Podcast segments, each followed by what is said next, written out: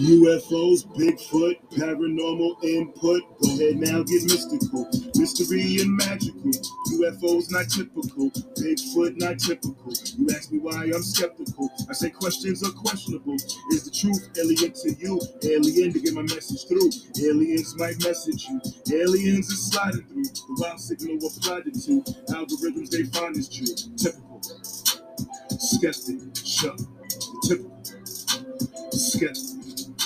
Got no time for no petty germs, pandemic, a pandemic turn. Horror still in Amityville, Bayonet in Gettysburg, Mothman, TNT, Factory, Red Eyes, Beat, Dog Man howling in the street. I'm typically skeptic of what I see. Voodoo Hoodoo in New Orleans, Thunderbird, Swamp Thing. Is it real? I was wondering. Typical. Skeptic, show. Typical. Skeptic, show. I just got to hit my intro. We should be live. And my intro works sometimes, sometimes it doesn't. But I love this.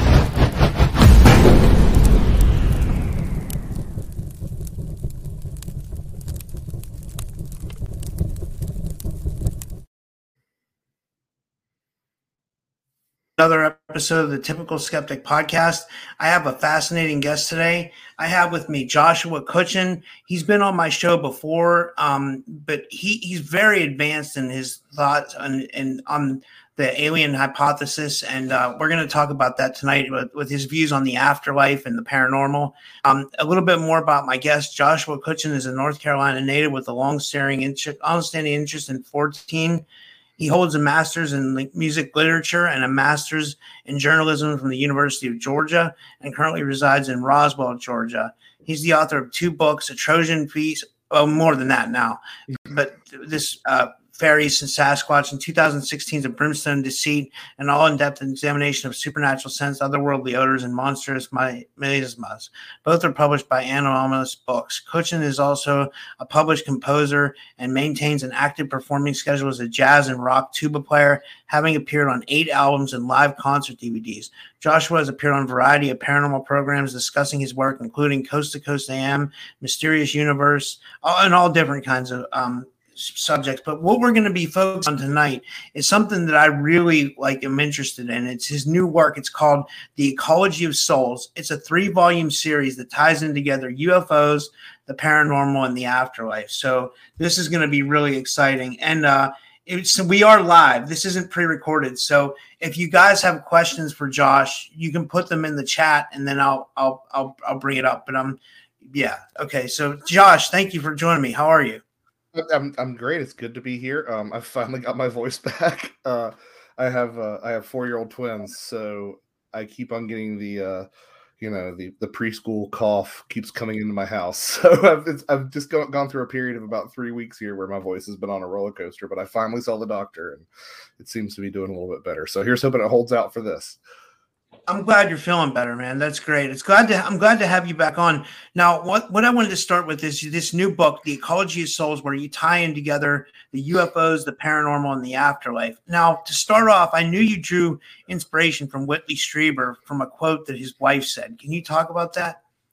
Yeah. So, um, you know, I, I know some people's um assessment of Whitley might vary. So, the, the work isn't entirely based on Whitley, but uh, something that his wife Anne said uh, really sort of got the ball rolling in my mind, which was uh, in the wake of communion, they were receiving lots of letters from experiencers. And during that time, one of the things Anne was doing to help out was reading a bunch of this correspondence and trying to see if she sort of noticed any any any um, correlations in what the people were writing.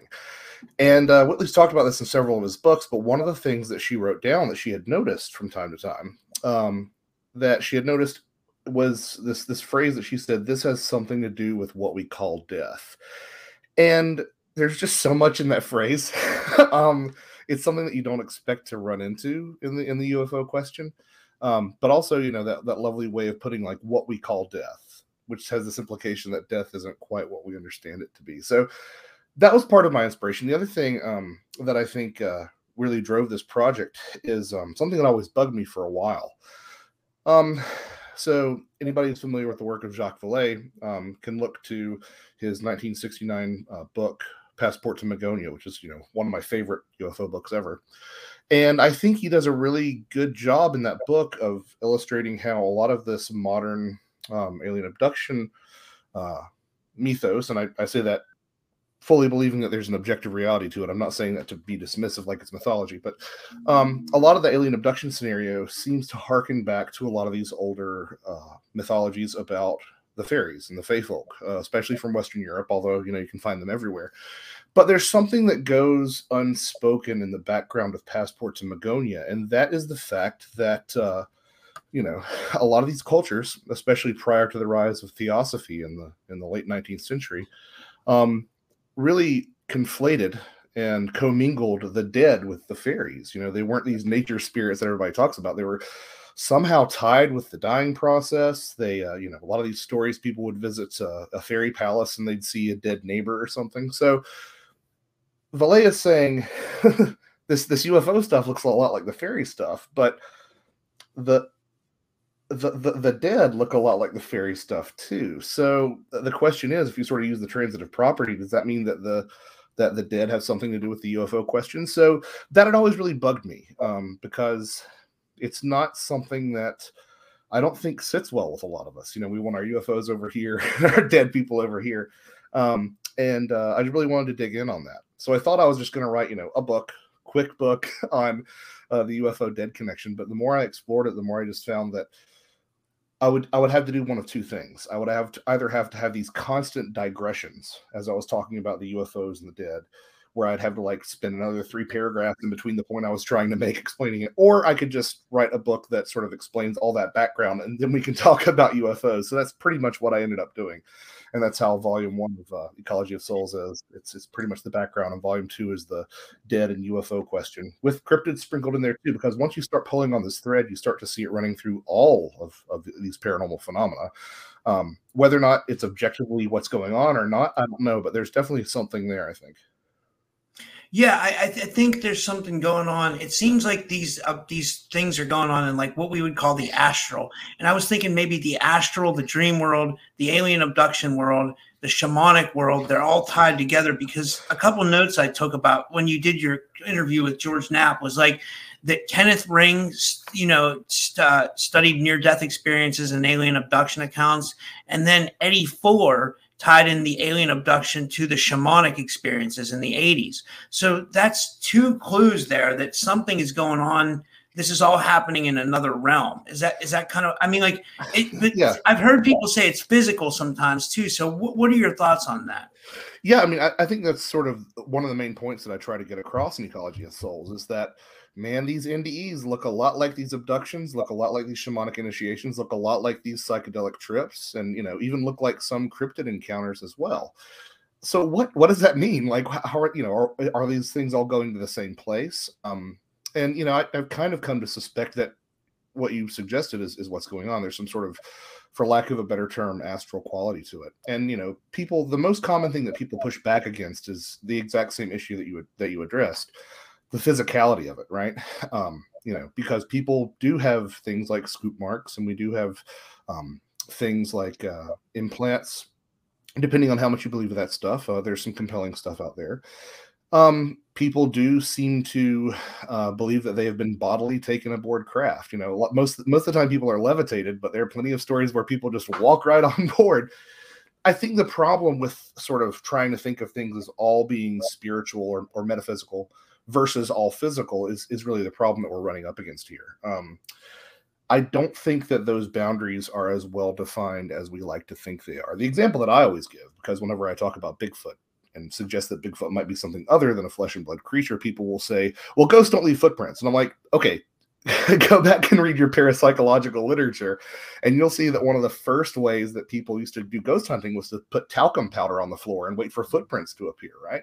So we have ghosts, which I think we would all agree, if they do exist, are non-physical, interacting with the physical world somehow. You know, they slam doors and all sorts of other things. Um, psi phenomena, if you think that exists, which is something that I'm very much convinced does, seems to have this interaction and impact and two-way sort of exchange between the physical world and, and the mental non-physical world. So I think that's the real problem that people need to sort of uh, well, in my perfect world, people would get up to speed on. I'm not trying to sound judgmental. Um, but uh, I would say also, um, we have a lot of examples in the spiritual literature where um, people who are experiencing spiritual things will have physical after effects. I mean, a classic example of that is stigmata, where people actually take on the um, the wounds of Christ, you know, bleeding from the hands, crown of thorns, that sort of thing. Um, so it doesn't seem like those definitions are quite as strict as we would like to think. Now, this is all fine and good when you're talking about people, right? You know, the idea that, oh, well, maybe if there's some sort of wound on my astral body, it'll be reflected on my physical self. But you do have stories, and I've got to admit this. You do have stories of of people who claim that their entire car is taken up. So do cars have souls? Um, I don't I don't know. So that's that's that's that's at least one data point among many that, that would suggest that something else is going on. But you know, I tell you what, a lot of these UFO experiences, a lot of these abduction experiences sound very much like out of body experiences. So maybe it's maybe it's not a, an all or nothing answer. Maybe some are physical and and some are metaphysical or in the astral realm, as you suggested. What What are your thoughts on like I, I know I, I follow Nathaniel Gillis. I like his research, and I know he talks about how you know like at times like demons were able to and it, seems I think he said I don't want to quote him because I don't know his research like the back of my hand, but I know he says that like in the alien abduction, he thinks that they might be trying to manipulate the soul, and I've heard other people say that that the Greys are trying to reproduce soul. Um, and, and, does that go back to fairy lore too? Has it always been the soul? Is it? Do you think a soul is a major component in this? Well, I mean, you know, the number of alien abduction narratives that you read that have some sort of discussion of the human soul I mean, it's, it's really striking once you dig into it. Um, it, it seems like they're very much preoccupied with their souls. They're not some sort of, you know, I'm not sure if you're familiar with the, you know, Arthur C. Clarke stuff, but they're they're not these Arthur C. Clarke emissaries of of atheism. They're very much into metaphysics, it would seem at least. Um, you see that all through Whitley's work. You see that through the work of, um, I believe it's uh, Nigel Kerner, if, if memory serves. Um, a lot of people have suggested that there is some sort of soul-based component uh, to these alien abductions, and people have certainly encountered dead loved ones uh, during their experiences aboard UFOs, which is another reason that I wanted to write these books. Um, but to your question about how far back that goes, it does appear to go um, back into to fairy folklore. Um, one of the things that is probably a little bit over popularized and it didn't wasn't actually a, a, folk belief as much as we think it was but to a certain degree in scotland there was this belief that every seven years the uh, fairies would own a de- would owe a debt to the devil. They would owe a debt to hell. And they would go around collecting souls to sort of pay off their debt every seven years. Um, now exactly why that was um, is a little bit difficult to say because the early church conflated fairies and demons quite a bit um, you know, in some retellings of what fairies are, they were the uh, angels, you know, too good for hell and too bad for heaven, or the ones who fell to the earth after the great war in heaven. Um, in reality, they were. No one really knows what they were, but they're probably some sort of mixture of lesser pagan deities and and the human dead. But there was a relationship between um, sort of fairies looking for human souls, and uh, and and and that seems to be reflected again, as so many other things are in, in a lot of this modern abduction uh, stories. Do you think that the phenomena is wearing a different mask? Do you think the phenomena has been the same thing all this different all this time? And like, and then what would you say that means for the different aliens? Because sorry, this is I'm kind of going all over the place with this. No, no you're I, great. These are great questions. what I was saying was you take a hard stance on the extraterrestrial phenomenon, and you know there's like the major kinds we get reports of, which are like the Greys, but then you get rep- reports of the Nordics, the reptilians, and the uh, mantids. You know, mm-hmm. so like, what are your thoughts on all those? Do you think that we have and and but like going back to like the fact that you know like Keel John Keel said that he he he got past the ET thing. He thought it was coming interdimensionally. Is that what you is is that what you think? Kind of. Well, so that, that's a really good question, and and I, I I'm sympathetic to the idea that this is the same phenomena, shifting masks, and you know people hear me talk and they they think I'm saying that you know aliens are fairies or fairies are aliens, and I I don't think any of those are really accurate for what's going on. I think they're those are both you know culture dependent labels that we are doing our best to wrap our brains around this thing which is probably unknowable you know as far as these different um these different uh, types of, of entities are reported during in the UFO literature, um, I always get hung up on something that just bugs me, and I, I maybe I'm small minded, but they're they're almost always comparable to something here on Earth. You know, I mean, uh, uh, the Nordics look like blonde people. Um, the Greys, you know, I think there's an argument to be made that the Greys sort of look a bit like a human corpse.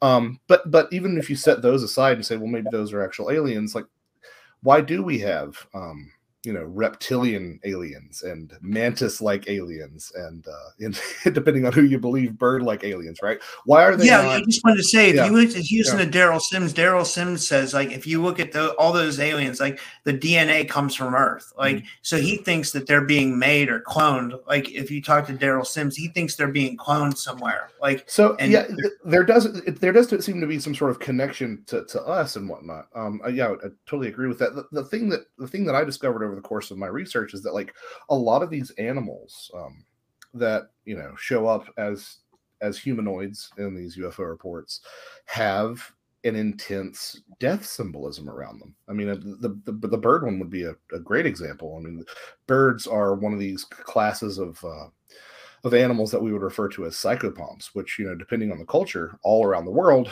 are the sort of animals or other figures, sometimes deities, sometimes folk figures, that usher you over that threshold to the other side. Um, similarly, in some cultures. Um, there was a belief that reptiles did the same. The, the Moche in Peru actually felt that there was an iguana psychopomp deity that would take you over to, to the other side. Um, mantises also have um, some spiritual ramifications for uh, some some African tribes as well. So I just, you know, it's it kind of makes me wonder if it's not just sort of another expression of this older, weirder thing that we've been interacting with. Um, and you know, I I probably am a little bit too. Uh, I have become a little bit too um, hard on the extraterrestrial hypothesis. Uh, but part of what I like trying to do is just trying to get people to think about this in in different ways, uh, because so much attention is is given to the extraterrestrial hypothesis to the extent that people assume that that must be where they're coming from. There are other ideas, like you alluded to, the interdimensional hypothesis, sort of this ultra terrestrial idea, um, that I find quite attractive as well. And I sort of want to shed some light on some of these other ideas just so we can be open to whatever this really might be. Yeah, I agree. No, I mean, like, and I, I mentioned this, but like Keel was was was big on the interdimensional hypothesis, right? Yeah, I mean, uh, he, he was the one who sort of coined the, the term ultra terrestrials, and uh, he, excuse me, I'm getting over that that that bug that I had. Um, he probably, like a lot of us who end up abandoning the extraterrestrial hypothesis, hung out with the occultists for too long. Um, but uh, you know, people will sort of take that ultra terrestrial idea that Keel put forward and sort of apply the interdimensional thing to it. And you know, I'm sympathetic to that. Um, uh, but at the same time, I think that we, as sort of a, a modernized culture, think about dimensions in sort of the wrong way. I don't, I don't know if you're familiar with the uh, the essay of, of Flatland, but the idea is that you know you've got this two dimensional person like on a piece of paper, and if, if you put your finger on the piece of paper, the the stick figure is going to see a circle. They're not going to be able to comprehend the entire finger, and and people tend to think of that's that's really what dimensionality seems to be, and trying to think of higher dimensions than you know, three or maybe four really does sort of break our brains, but we in, in in sort of our modern science fiction and whatnot, we think of a dimension as like a, a place or an alternate reality that you go to. And I'm not sure if that's as entirely accurate. What what a lot of these people who are describing, you know, sort of inter, interdimensional hypotheses seem to be talking about is basically a reinvention of what a lot of ancient people would call the other world or the spirit world or something along those lines. So I'm a little bit more of the attitude if it's if it ain't broke, don't fix it. you know. Um, Yeah, no, I agree. Um, so w- w- going back to this, um, the Kenneth Ring studies of near-death experiences and alien abduction accounts, I find this fascinating. Like, um, because again, this goes back to the fact that something's happening in another realm. Like, I do believe abductions are very physical, but it seems like there's a lot of things happening in like a astral type dream scenario. Um, and that's kind of where the near death slash out of body experience world plays out. It seems like, right? I don't know. Yeah. Uh, you know, it's when you first get into this, you know, you want to have these things in these neat little, neat little uh, silos. You know, you want to have them in these neat little boxes, and you keep them all separate. But then you start hearing these stories about, you know, people seeing Jesus aboard a UFO, or people seeing, as I mentioned, dead loved ones aboard a UFO, or people seeing conversely gray aliens uh, or or UFOs in their near death experiences. And you're kind of like, why are you why are you putting your chocolate in my peanut butter here? you know, why why are these things mixing up like this? Um, and you know, well, wait, I just want to ask you: Do you think yeah. that the worlds are finally mixing? Do you think like because remember, like the UFO community used to be like real nuts and bolts, but I think like with people like Whitley Strieber and Jacques Vallée and John Keel and stuff like that have kind of set the tone for researchers like yourself. I think people are starting to accept um, different theories now as to like you know that the paranormal, the death, and the UFOs can all be related. Do you do you think that's finally starting to merge? I do think that that dam has been breaking for a long time. One thing that a lot of ufologists entertain now that I don't think they ever would have, say, you know, 15 or 20 years ago, as much as much, um, is the relationship that altered states of consciousness seem to play. Um, but if you look at some of these stories about DMT use or ayahuasca use, um, you know, even psilocybin use, they all sort of carry the same sense that a lot of these, you know, um, abduction uh, narratives do. And maybe that's just what we're seeing is that, you know, there's an effect on consciousness of all these experiences that looks the same.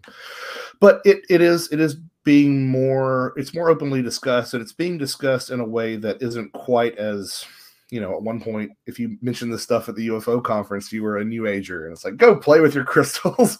um, at the same time, at the same time, you know, that uh, I, I, sort of saw this trend happening, and uh, that New York Times article came out in what was it? I guess 2018. Um, you know, the the big one that everybody talks about, and again, immediately the discussion was back on things like, you know, what sort of uh, a- anti gravity do they have? What sort of propulsion system is on the craft? And I'm like, you know, it's kind, it's it's for me at least it was it was it was a disappointing shift back to this nuts and bolts focus that i had seen even in the short amount of time that i was involved at, at, at that point. I'd sort of seen that shift towards entertaining these other sort of more esoteric ideas and i feel like it sort of course corrected the discussion a bit. Um, you know in the years since then I, I'm, I'm very i've come to grow very happy about the uh, sort of level of discussion that that's encouraged. But uh, and, and you know th- there is sort of an openness to a lot of these stranger ideas uh, that there wasn't uh, before you know. Having said that i am still very unpopular among some quarters of the uh, the ufo community so i don't know exactly how open they are to it but I, I think it is it's it's it's more than it was like 20 or 30 years ago from what i can gather about the community. We, we have a question from the audience. This is a little bit off topic but i just want to get your opinion on it because it's a hot topic in in the community today. And this is like the idea of the soul trap and the simulation theory. Like what does this tie into your research at all? Do you feel like we like live in a simu we have a simulated reality and do you think it's a soul trap? Well um so I don't think it's really that off topic because you know I, I was working with my editor on this, and she's like, you know, ecology of souls, a new mythology of death and the paranormal, and you know, get we get everything said and done. She's like, you know, it's not really about death, right? It's about death and life, and really it, it turns out being about re- reincarnation uh, because some of the reincarnation research is really compelling stuff from Ian Stevenson and Jim Tucker at the, the uh, University of Virginia. But uh, you know, th- there were also these stories that I'd run into from time to time about pre-birth memories aboard uh, aboard UFOs, and those always kind of made me feel icky, like they're just a little bit too far out there for me. But I said, you know, no, Josh, these these stories aren't going away. Like you've got to address them and look at them. And, and I kind of think that there's something to it at this point, and that perhaps reincarnation is is part of the uh, part of the duties that are assigned to whatever these things are. You know, I don't really know what they are, but I think that somehow that plays a role. You can see that through the fairy mythology. You can see that through some of the UFO mythology of, of UFO literature as well. Now, as far as this this reality being, you know, a simulation or a soul trap or something, um, my main problem with the um, with the sort of simulation hypothesis is that we're, we're basing it on what we would do in this world.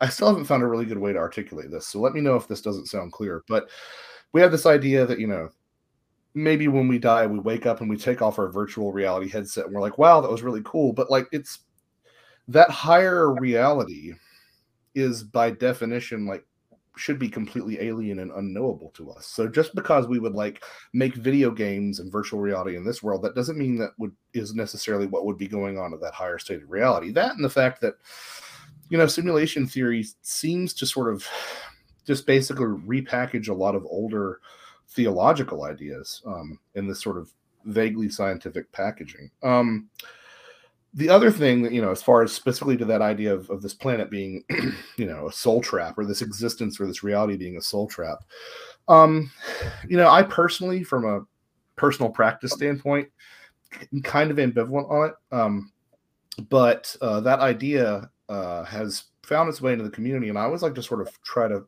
go back and find like where the earliest ideas come from because sometimes they come from surprising places the idea that fairies are nature spirits comes all the way directly back to theosophy at the uh, end of the 19th century, like I alluded to earlier. Um, but that idea of like this reality or this um, planet being some sort of trap or place of imprisonment uh, can be traced back to you know those early Christian Gnostics who believed that this was sort of a prison existence being ruled over by you know uh, archons at the surface service of the demiurge. So um, that doesn't mean that's not what's going on because for all i know it could very well be the case but uh, i think it's always important to sort of be aware of where these older ideas are coming from. Um, so yeah maybe.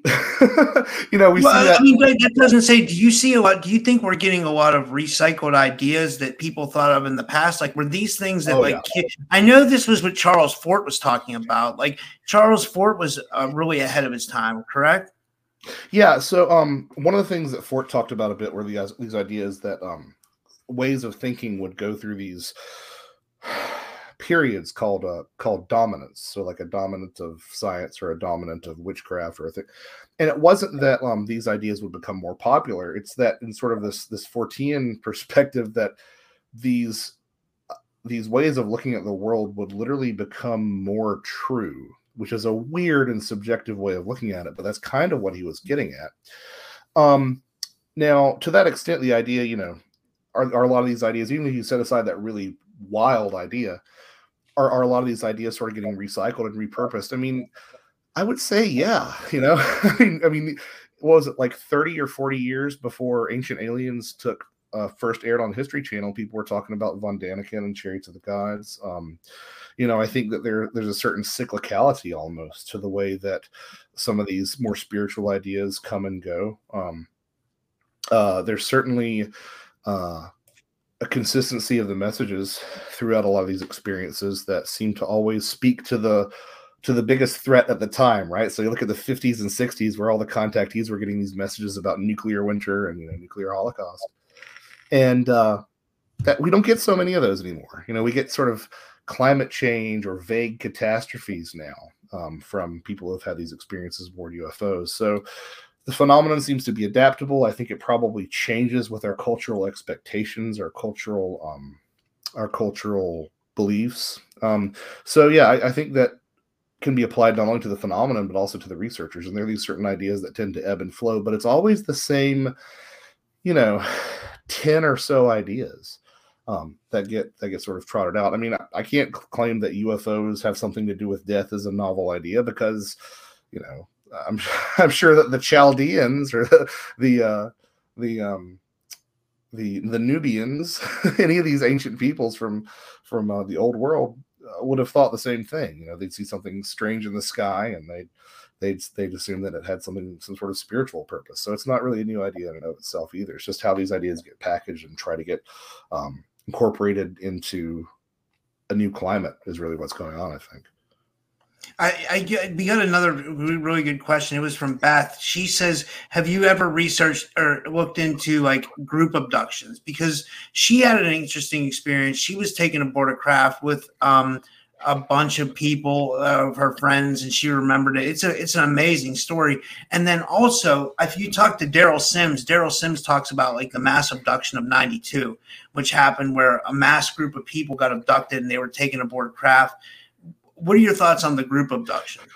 Well, I, I found them really compelling. I mean, you know, my favorite group abduction is probably the uh, the Avis abduction. Sometimes you'll see it written down as the Aveley abduction because they were sort of trying to hide the names of the uh, the participants. But that was, I believe, in Essex, um, and I believe that was in the seventies or eighties. I can't remember, but it was you know an entire family that was taken, and they all, all had their consistent stories that emerged. Um, but you know, the question always lingers: um, how how unique are the abductees? And I've kind of settled on this idea that uh, that um, Preston Dennett has talked about for a while, which is this idea that um, we probably all have something like this going on in our lives. It's just the people that we deem abductees or experiencers are the ones who remember it. And uh, what I find really interesting about that is, um, you know, if you take a look at that and you look at some of these some of these experiences as happening in the astral realm, and then you start thinking about like okay well where do we where do we go to the astral realm every night? It's when we sleep you know it would seem to be that there would be a connection there and there's a close relationship between uh, death and sleep uh, throughout history in a lot of these different cultures. Um, i think it was even in uh, greece where uh, death and sleep were were brothers to each other. So um, I, I, do think that this is something that happens a lot and happens probably in mass um, but we just we just don't realize it that's fascinating. Um, one thing I wanted to cover with you uh, was uh, Robert Bigelow from the NIDS Institute. He's really put forth a lot of interest in like kind of mixing the worlds of UFOs and death because he put he studied a lot about UFOs. Then he recently had a uh, serve. He had people do a thing uh, where you could submit your story about like mm-hmm. you know proving that the afterlife. I, I was just going to ask you, what are your thoughts on what like Robert Bigelow's done as far as like these subjects? Well, you know, I, I really appreciate the fact that he was willing to put up that prize uh, for that that uh, I believe it was an essay contest. Um, and there was another one that I just saw. Uh, although I think that one might be sponsored by someone else, but um, but I, I think that I think that it's interesting that he would have had such a vocal interest in the UFO phenomenon, and then he goes and looks at whatever's at Skinwalker Ranch, which is a whole other thing that we could address if you wanted to, but probably better to just leave it aside right now because it's become. Well, I mean, we can we can talk about it because I'm going to talk about cryptids in a minute. Okay. So def- definitely, I'll put that to the side. That's, that's def- I definitely want to yeah. pick your brain on that. Yeah. Put a pin in that. Um, but uh, I think it's interesting that you know he he has this interesting UFOs and he goes to Skinwalker where it just seems like it's a smorgasbord of, of everything that happens, and then there's sort of this new interest in, in near death experiences, and I think that is is sort of telling. I'm not saying that he necessarily um, has the inside scoop on what's going on. But uh, it would seem to suggest that he perceives a connection, just as you know Kenneth Ring did. Um, excuse me, and just as a lot of other people have. I I um, you know this this kind of brings. It's a good point to address something that a lot of people who push back against the idea that UFOs have something to do with the dead. It's a good good good point to bring this up. You know, people will say, uh, you know, well, why there, there's a conspiracy to cover up UFOs because we can't handle the truth that they're extraterrestrials. And I'm like, okay, yeah, but that's that's a small truth compared to the idea that no, you really do have an immortal soul, and whatever happens, whatever we can do to punish you in this life doesn't really matter in the grand scheme of things. Like that's that's a civilization ending idea um, if it gets confirmed at the highest authority levels. And if you look throughout time, you know, the biggest um, conspiracies, the biggest sort of um, clampdowns on populations always had to do with you know spiritual revolutions. Um, you know, from the top down sort of sort of authority structure, there was always this effort to suppress religions. Um, so you know, I think that might have something to do with the amount of secrecy. You know, the the the, the people in the three letter agencies um, get get a hold of whatever this UFO tech might be because there's obviously a physical component to it, and they say, oh, this is this is even bigger than we thought. We can't we can't let this get out. You know, um, yeah.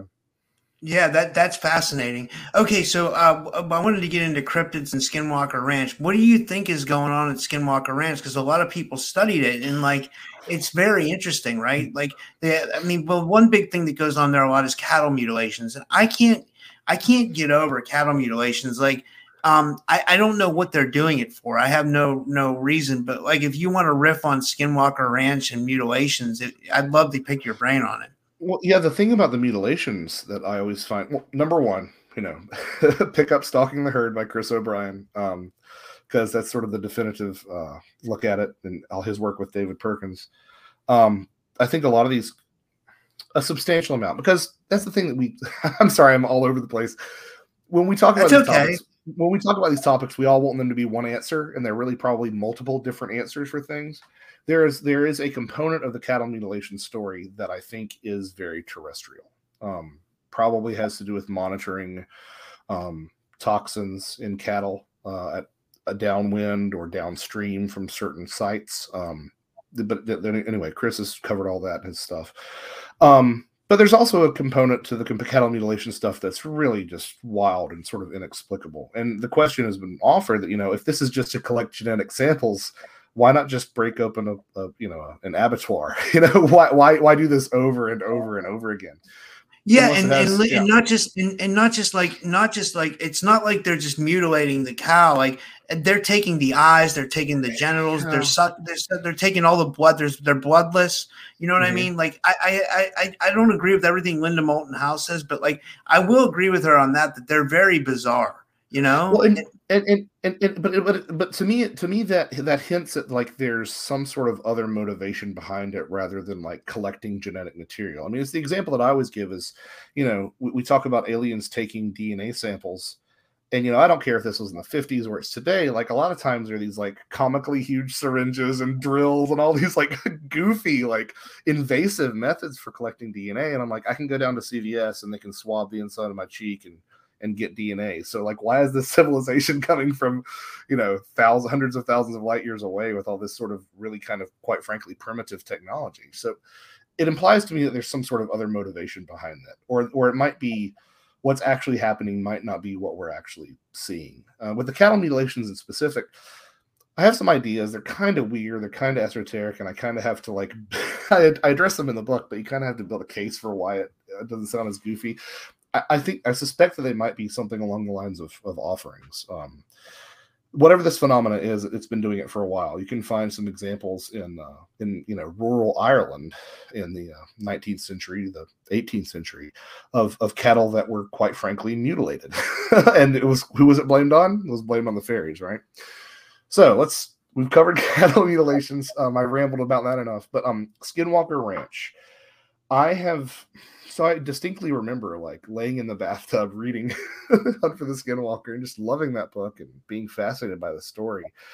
It's amazing book. sh- it's a great book. Um, I'm just not sure how much we can we can do with Skinwalker right now. Um, because I think that there has been such a history of shenanigans and confusion, and uh, it's it's kind of like Roswell in that respect. You know what I mean? Um, the waters have become so muddied with with so many different stories, and and quite frankly, you know, government or uh, you know military interference, I guess I should say. Obviously, there was something strange going on in the Uinta Basin. You can find stories, you know, far predating the, the Skinwalker Ranch story that really do point to that fact. So obviously, it's a strange area. But then you find things, you know, it was it was in one of uh, Jacques Vallée's journals. I can't remember which, but there's a a little footnote that you can find. And when you trace the footnote down to the bottom, you can see where he says, you know, he makes a reference to the NIDS team and he makes a reference to some curious language uh, in, I believe, if memory serves, somebody can fact check me on this, but as as I, as best I remember it, Vallée references that some of the security guard contracts uh, from NIDS to work on Skinwalker Ranch uh, waived all liability for the testing of non-lethal weapons or something to that extent. And you'll hear these stories time and again sort of come up from Skinwalker. So that opens up a lot of questions, doesn't it, about what people have experienced since then? You know, is, is was this like the staging ground for them to use, you know, the Havana syndrome technology, if that's what it was, or something along those lines? What I suspect and, and, and what I have come to believe is that um, the ranch is strange. A lot of those stories were on the level. Um, Colm Kelleher, George Knapp on the level. But at some point, this again, this is just my speculation. At some point, uh, someone said, "Hey, we have this strange tech, and it looks like this is a genuinely strange place. Is could this be a place where we could test some of the stuff and have plausible deniability? You know, oh no, we weren't shooting our microwave ray at you. That was a spooky ghost. You know what I mean? Um, and I think that might have muddied the waters. Again, I that's that's purely speculation on my point, but on my part. But I think that it might go away to sort of reconcile the high strangeness at Skinwalker with obviously this obvious you know uh, government military interference uh, that we've been seeing. But you know uh, they have uh, the Skinwalker show is actually pretty darn good, um, and they're getting anomalous readings from there. Uh, you know, part of that's probably the meddling of TV producers, but I think part of it's genuine. And i am familiar with some of the individuals in the program, and I have no reason to believe that they um, would compromise themselves um, to that extent. So I, you know, it's just a big question. That's that's why when I mean we, we no, mentioned Skinwalker Ranch, I was like, oh. yeah, yeah. I, I love I love your theories. I love the fact that you're a little bit skeptical on things. Like one thing that, uh, and I'm not trying to get like um graphic, but like if you you once said one thing you said was that the aliens tend to use like primitive technology, which is funny because I remember when Jim Sparks, if you remember the abductee Jim Sparks, he told a story where like he said the the he would be he, he said the aliens would induce a sex dream and then he woke up from it. He realized that he was dreaming and he woke up and there was like a like a a, a mechanism on his genitals and they were trying to extract semen. Yeah. Like you would think that there'd be a different way they could do this, right? I mean, like, I don't know. It's it's kind of like you said, like, why would they come so far and use like, I mean, would you? What are your thoughts on that? Like, well, I mean, yeah, I mean, so let's say that these things were visiting us. They did. They do come from another planet, and they were, you know, these extraterrestrials were visiting us. I don't know, five hundred years ago, right? they still would have a level of technology better than what we have today i would think right because we can't travel that far but but these these these this technology has always seemed kind of kind of goofy like you just alluded to and that, that's not me saying that these stories aren't true. I think that there's i really do suspect that there's something to, to do with all this it's like all about theater and all about like oh well you have you have to believe in this as much as you know for this to work whatever this is you know? Um so that's why some of these experiences are terrifying and some of these experiences are uplifting. You know, there's one of my favorite quotes um, from an entity was the Herbert Schirmer abduction uh, from Nebraska. I can't remember the year. I believe it might have been the 80s, but it might have been earlier. Um, but he was taken. He was a he was a police officer, and he was taken aboard the craft. And he asked them what these things. He said, "What do you want of us? You know, what do you want of us, us people?" And uh, the alien said, "We want you to believe in us, but not too much." and that's again, if true, that's such an interesting thing to say. And what does that imply about the importance of belief and all this stuff? You know, um, people people yeah. claim. Yeah, sorry. Go ahead. No, I was I was gonna say it's weird. And then if you throw cryptids into the mix, like we haven't mm-hmm. talked about cryptids yet, that's a whole other like thing. That cryptids almost make me think that something much stranger than we could ever imagine is going on because like you know i think bigfoot and dogman are really provable i mean i don't have any proof of them but i mean i hear things i mean what, what are your thoughts on those two i mean i know there's a a, a, a, a medley of cryptids. There's the yeah. you know like the thunderbird the you know like all, all kinds of stuff. But I, the two that i mainly focus on are bigfoot and dogman. What do you think's going on with that? Well you know some cryptids probably are you know flesh and blood creatures. Um, others I'm, I'm I'm more skeptical about, and even Bigfoot I've kind of grown to be more skeptical about. Citing a lot of those skeptical, you know, um, the skeptical comebacks that you hear. Like honestly, we should have a body you know, and I'm not saying that there aren't circumstances where you know people will say, oh, you know, people don't often stumble upon bear carcasses or cougar carcasses, and I'm like, yeah, but people have in the course of human history. But at the same time, you know, I talk to these people, um, sober, rational, normal people um, holding down normal jobs who come to me and they talk to me about these things because they don't have anybody else to talk to. And they say, you know, I've been hunting in the woods for, you know, 30, 40 years and I saw this and it was not a bear and this is exactly what it was. And it's like, well, you know, how do you how do you make those two things sort of play together? How do you make them live together? And when you take that and couple it with some of the high strangeness that does happen in Bigfoot reports, um, it suggests that at least sometimes Bigfoot is not a giant monkey, but it's also not just liars and um, you know people with great imaginations either. Um, there does seem to be, at least in some cases, uh, sort of paranormal Bigfoot, for lack of a better term. Better better term. Now, here's the really confounding thing, though. Um, I would argue that every other discipline, you know, the ghost hunters, the the ufologists, the you know, um, anybody who looks at any other topic, they have Bigfoot envy, right? Because the evidence for Bigfoot, the physical evidence is just so good. You know, it's not just like it's not just we have footprints, like we have footprints with dermal ridges, and here's a mid tarsal break that you see in other primates, and it's it's super compelling. But you know, there are these there are these stories that are still out there that suggest that something stranger is going on, and there are um you know, there are there are stories uh but not only the stories that something stranger going on, but like there are some very rational skeptics out there who have some really good points about us not having a body. So now here's here's why I get to get to uh, get to have my cake and eat it too, right? Um, so are you familiar with the work of uh, Mike Clelland, the owl? No, guy? no. Okay, you, you, should, you should talk to Mike. He's a, he's a great guy. Um, he does great work. Um, he has I think three books out now about uh, the connection between owls and UFOs, and it's it's an old connection, goes back a long way, um, and there are plenty of people who have seen, you know, owls in conjunction with UFOs, or they have a memory of a three foot tall owl.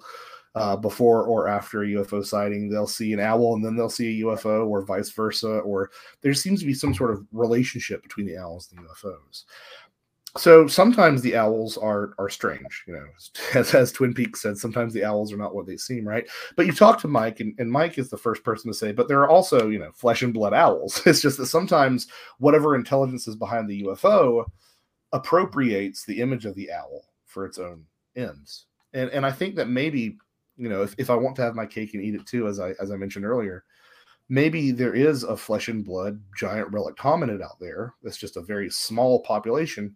And it's just another one of these animals that the ufo phenomenon decides to pick up on uh, for screen memories or something like that. Because you know you hear these screen memories of deer and screen memories of of owls and probably rabbits too and other sort of birds. So I, I sometimes i wonder if that might not be what's going on. Dogman because you asked me about dogman too.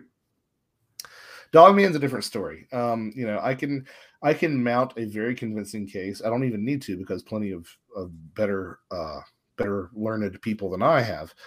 But I can mount a very good case that Bigfoot has a an antecedent in the fossil record, right? There, there are Bigfoot like things that we have discovered uh, in the fossil record. Um, there's no indication of divergent or convergent evolution between you know human beings or primates even and and canines. It's just you're, you're not going to find it. So that to me suggests that something stranger is going on with Dogman that isn't of sort of the flesh and blood variety. Now I'm not saying that I'm not saying that you might not be able to shoot it. I'm just saying that comes from somewhere else. It is not. It is not. Uh, it is not native to here. I don't think. Um, and there's something. You know, you can call it magical. You can call it occult. You can call it metaphysical, spiritual, whatever you want to call it. There's something about Dogman that is stranger. You know, you put that together with like, man, none of these Dogman stories are are are happy. You know, very few of them are are positive stories. But at the same time, people do see these things. So, you know, I much as much in the spirit as we were talking about earlier dimensions and other worlds you know dimensions and spirit worlds if it ain't broke don't fix it. Um i kind of just fall back on you know dogmen being basically werewolves in that classic sense. Um which you know bef- you know th- there were some examples where werewolves would be a person that was given like a garter or a belt that they put on and they actually transformed into a wolf or like a, a wolf humanoid and sometimes it was spells or potions. Um, but there was plenty of medieval literature where the werewolf is not um, a physical transformation of a human being. It's more like the person's soul is leaving the body and wandering about as a wolf. And in a, in, a, in, a, in an example that sort of uh, reminds us of our earlier conversation about you know these physical wounds on abductees that might be happening in, in the astral realm if you were to inflict a wound on the soul in its werewolf form, the wound would be mirrored on the, the sleeping owner's body, the owner of the soul. That's the way that you would sort of determine who was a werewolf. You know, I shot this werewolf in the arm and he has a bullet hole in his arm after he wakes up. So again, it's, it's that interplay of uh, spirit and physical not being as separate as we've been led to believe they are. We, we got a question from the chat. I, I just this is uh I, this is Beth again. She says uh she says this is interesting. She says, didn't Mengele, the German scientist from World War II, didn't he do experiments trying to make hybrids? Do we know anything about that? I'm not entirely sure if I've heard that. I have heard that there was a. I and I'm not saying that, that that didn't happen because I'm, I'm just saying that I don't know. I am familiar with a Soviet effort um, to inseminate women uh, with chimpanzee sperm uh, in the hopes. Oh my would, god! Yeah, in the hopes that they would actually be able to create a, a half human, half chimpanzee super soldier. That is a thing that's pretty well covered. I'm saying that now. I'm going to look it up to make sure that I'm not misspeaking, but um, but uh, yeah. No, that's so uh, interesting. I've actually never heard that before. Like, I'm so glad she Yeah. asked that question and brought that up because, like, I have never heard of that before. That's so interesting. Yeah, the uh, the Russian biologist's name was uh, Ilya Ivanovich, um, and that that was definitely a thing that they did. Obviously, it didn't work, um, but yeah, that was the thing that they did. Yeah. The last question I have for you is more is about the Collins Elite because I think that's something we need to talk about. Um, th- can you talk about the Collins Elite and why you decided to write about that? Yeah. Um. Well, first of all, Nick's book is so damn good. like it's it's a it's it might be the best Nick Redfern book uh, that's out there, and that's saying something because he has so many. Um. But you know, the Collins Elite was this group of uh, sort of I would I would probably call it a confederation, sort of like a loosely affiliated group, from what I understand, of people who were involved in the military who came to the conclusion that uh, the UFO phenomenon was not extraterrestrial in nature, but rather demonic in nature. Um, they, they came to a lot of the conclusions that a lot of other people, myself included, have sort of come to over the years, including the fact that uh, you're more likely to contact these things through altered states of consciousness than you are through, you know, radio transmissions or something like that. Um, but by all appearances, the Collins Elite was um, well placed, had no shortage of funding, and lingered on for a very long time. Um, I believe in the in the book, if memory serves, Nick said that uh, he suspected that some form or fashion the Collins Elite was sort of still going about its business. Um, they suspected that perhaps you know that sort of modern era of the flying saucer, the post Kenneth Arnold era, era, was ushered in by Jack Parsons, uh, the founder of Jet Propulsion Labs, who was friends with that nasty sob Aleister Crowley. Um, Yeah, I was just going to say that. yeah. Yeah. And uh, you know they did the uh, the the Babylon working, and there was this idea that maybe you know Jack Parsons opened the door to allow things in here, and that's why you have the UFO era explode. I don't. I'm not really sympathetic to that interpretation uh, because there's plenty of UFO stuff before them. You know, you just keep going all the way back, and you find strange things in the sky, strange people from the sky. Yeah, I Um, agree. Um, but- what you, yeah. what I was going to say was, uh, th- it seems like, uh, it, okay, how, how do I say this? Like, it seems like government involvement in UFOs almost proves the case that UFO. I mean, I don't think we have to prove that UFOs are real, but if you look into the government involvement, like the Collins Elite and MJ12, it almost shows a, a paper trail of the, how long they've been researching this this uh, Well, this subject, and they take it very seriously. Yeah, that, that's what I say when I when I talk to my friends about like telepathy and remote viewing. I'm like, okay, well, you might not believe in it, but you've paid for it. Like your tax dollars have paid for this stuff. Like, yes. So yeah, you you you bought some of it at some level, so to speak. Um. So yeah, it, it's it it says that there's something going on, and there's something going on that you know. While while I can't entirely say that it's non-terrestrial or or not human, it seems to suggest that there are that a lot of Earth's organizations have no idea where it's coming from, uh, whatever that means. Now, I ended up talking about the Collins Elite um, because when you're talking about sort of like UFOs being related to the afterlife, it seems appropriate to talk about sort of all the different metaphysical forms that people have attributed to UFOs. And you talk a little bit about angels and demons. Um, I don't think that UFOs are demons. Um, I think it's more complex than that. It's part of the reason that I like sort of the fairy mythology is because you know, there were some good fairies who were overwhelmingly good most of the time, and there were some bad fairies who were overwhelmingly negative most of the time. But there was a broad range in between that were kind of just like free agents, right? You know, they would they were they would kind of be good or bad depending on their own disposition and how you interacted with them. And that's something that you know we don't get in Christianity. We don't get in this sort of angel demon polarization. It's like it's either good or it's bad, and there's nothing in between. And that doesn't really seem to be what the phenomenon is to me. Um, seems to have a lot of room in the, in that sort of middle spectrum that uh that you know where, where things could be good or bad. But but at the same time like you have to say yeah there's there's a lot of similarities between uh, what we once called demons and what we now you know call ufos So you sort of have one to address story it. that I find amazing. I'm sorry, I, I, I had to good. tell you this. The story of Alan Lammers. It was a it was an old Whitley Strieber episode. I, I I can't find this guy. I wanted to get a hold of him. Basically, this guy Alan Lammers. He lived in Bali, and he was in this place called Sulawesi. He was setting up radio communications there, and he was told by the the the uh, the, the the village people there to not wear any colors okay? And he had to wear like black and white. He said because people sometimes get taken by these entities these aliens. Like they they live there's some kind of inner earth being that lives out, out there in that part of the world and they would take people. They, they take people. Sometimes they bring them back. Sometimes they don't bring them back. So they have this like i guess this is tying into what you said that it seems like this phenomena has like a a love hate relationship with us, or maybe they don't look at us the same way as we look at them. Like maybe them taking someone doesn't mean that much to them. They, they feel like they can yeah. take us anytime they want.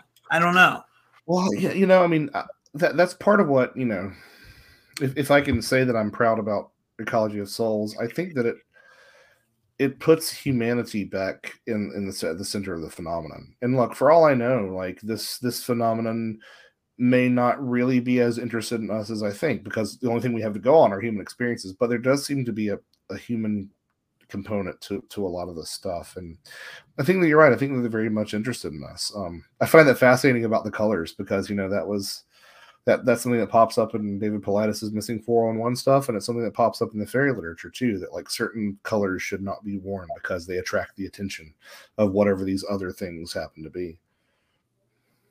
Yeah, I, I, that, I, I, found that fascinating. Um, I don't have any other questions. Is there anything else you want to cover about the, your book, "The Ecology of Souls," that we might have we might have not touched on? Uh, yeah, so I, will sort of give a, a, brief sort of overview of the whole project. Um, so uh, I just wanted to do the book on UFOs and death, and the more I looked into it, the more I was like, oh, this kind of does seem like it has to do with everything that I'm interested in, honestly. Um, so yeah, you talk about near death experiences, you talk about the shamanic stuff, you talk about the the fairy interactions, but you also go into places that I never thought I would. Um, like lake monsters have some connections with death. Um, Bigfoot does in the book, Mothman obviously. Um, so a lot of these cryptids, but also things like I always had a real interest in them, but I never knew really how they fit. Specifically, things like ley lines and um, and these ancient monuments and ancient earthworks, like the you know the mounds here in the U.S. or a lot of these you know stone circles or, or fairy forts in uh, in you know Europe, and uh, so so it ends up kind of that's that's why you know as as as as uh, what's the word as uh, pompous as the the subtitle "A New Mythology of Death and the Paranormal" is. I, felt like that was the only way to, to sort of broaden the spectrum enough to be like this kind of addresses everything and it the thing that surprises me is that a lot of these different puzzle pieces play together really well. Um, and it's allowed me that the journey has allowed me to incorporate a lot of the things that I just couldn't make sense of before. So, um, volume one and volume two, that's the book. Uh, there is a third piece called the Ecology of Souls Companion, um, but uh, that is available for free on my website. Uh, it, it just contains the bibliography, endnotes, and three appendices. Uh, part of part of that logic was like, honestly, the companion is that thick anyway, and it's already split into two books. So I was like, let's not make these any longer than they need to be. So, so we, we separated out all the endnotes and all the reference materials in the companion. But if you buy both books, you shouldn't have to, you know, buy a third one just to get the references. So the same thing is on my website for free. So um, uh, that's that's the way that it's sort of structured. So volume one and volume two are the just are the, the full ecology of souls set. And uh, if you know, if you look at it on Kindle, um, it's one book. It's just one because that's really what it is. I mean, the chapters continue through both volumes. It's just one book. Um, so that's available on Amazon, and it's also available directly from me. If you uh, send me an email, I offer a discount for people who buy uh, two or all three together, and I'll sign them and send them your way uh, mostly mostly in the U.S. So I get a couple of requests for uh, for international shipments, and it's always like kind of a headache with with with uh, postage. But yeah, for in the U.S., definitely that's the way that works. So. That's awesome. Well, can you tell everybody your website and how to find you so they can get your books? And um, and thank you for doing that. I thought this was so much fun. This was a really good episode. I thought this was a really good show. Like, thank you. Oh no, this is this is a blast. Um, I, I really had a good time. Like I said, it was going to go quick. um, my website is joshuacutchin.com. That's J O S H U A C U T C H I N.com. No S, just one cut chin. JoshuaCutchin.com. It's got all sort of the information that you need about me and links to all my interviews and uh, and places where you can reach out to me directly for books. All right. Well, um, thank you, and thank you everybody for tuning in tonight. And uh, until next time, and we'll, we'll do we'll have to do this again. Uh, thanks, Josh. Thanks so much. It was a pleasure. All right.